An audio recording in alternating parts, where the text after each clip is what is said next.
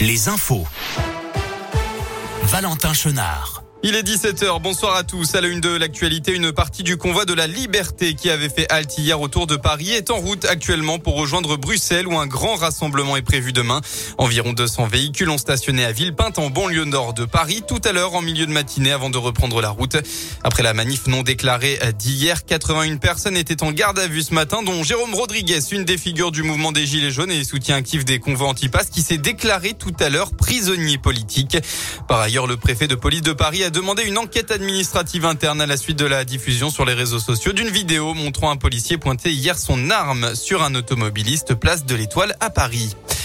À Lyon, ce matin, après avoir gravi la tour oxygène en avril dernier, le duo lyonnais Antoine Explore et Nébuleux a escaladé à main nue et sans sécurité une autre tour du quartier de la Part-Dieu. Il s'agit de la tour Silex 2 qui culmine à 129 mètres.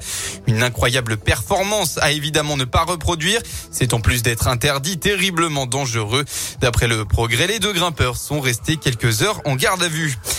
Dans la région, après avoir admis pour la première fois avoir volontairement tué Maëlys, Nordal Lelandais sera de retour aux assises de, l'Isère demain. L'accusé a reconnu vendredi l'intégralité des faits qui lui sont reprochés sans pour autant s'expliquer sur les raisons du meurtre de la petite fille de 8 ans. Demain, le procès entrera dans sa dernière semaine avec à 9h le rapport des experts psychologues. Le verdict est lui attendu vendredi prochain. Les sports, on commence avec cette belle journée des JO de Pékin. Trois médailles ce matin pour la délégation française. Mathieu Fèvre a tout d'abord remporté le bronze dans l'épreuve du géant. C'est ensuite l'équipe de France de ski de fond qui s'est aussi placée troisième dans le relais. Enfin, la dernière, la plus belle, celle de Quentin Fillon-Maillet en or sur la poursuite du biathlon. Et en devant son Tariebeu, le Jurassien marque l'histoire puisque c'est la première fois qu'un sportif français remporte quatre médailles sur un seul Jeux olympiques.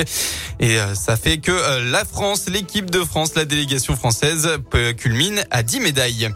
En basket, le retour du choc Asvel Monaco, mais cette fois-ci en championnat élite après avoir été largement battu par les Monégasques à la mi-janvier en Euroleague. Les Villeurbanais doivent être revanchards. Coup d'envoi à 17h45.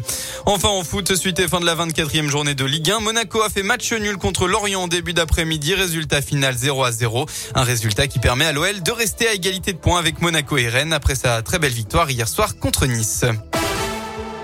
Voilà pour l'essentiel de l'actualité. On passe à la météo pour votre début de semaine et on commence par le vent cette nuit qui va légèrement s'intensifier dans le département. On va retrouver des rafales qui atteindront jusqu'à 75 km heure. Demain, le vent devrait se calmer, mais en revanche, la pluie fait son apparition dans le Rhône. Elle sera présente tout au long de la journée. Une perturbation nuageuse et pluvieuse qu'on devrait d'ailleurs retrouver au moins jusqu'à vendredi. Côté Mercure, demain, il fera au maximum de la journée entre 8 et 10 degrés.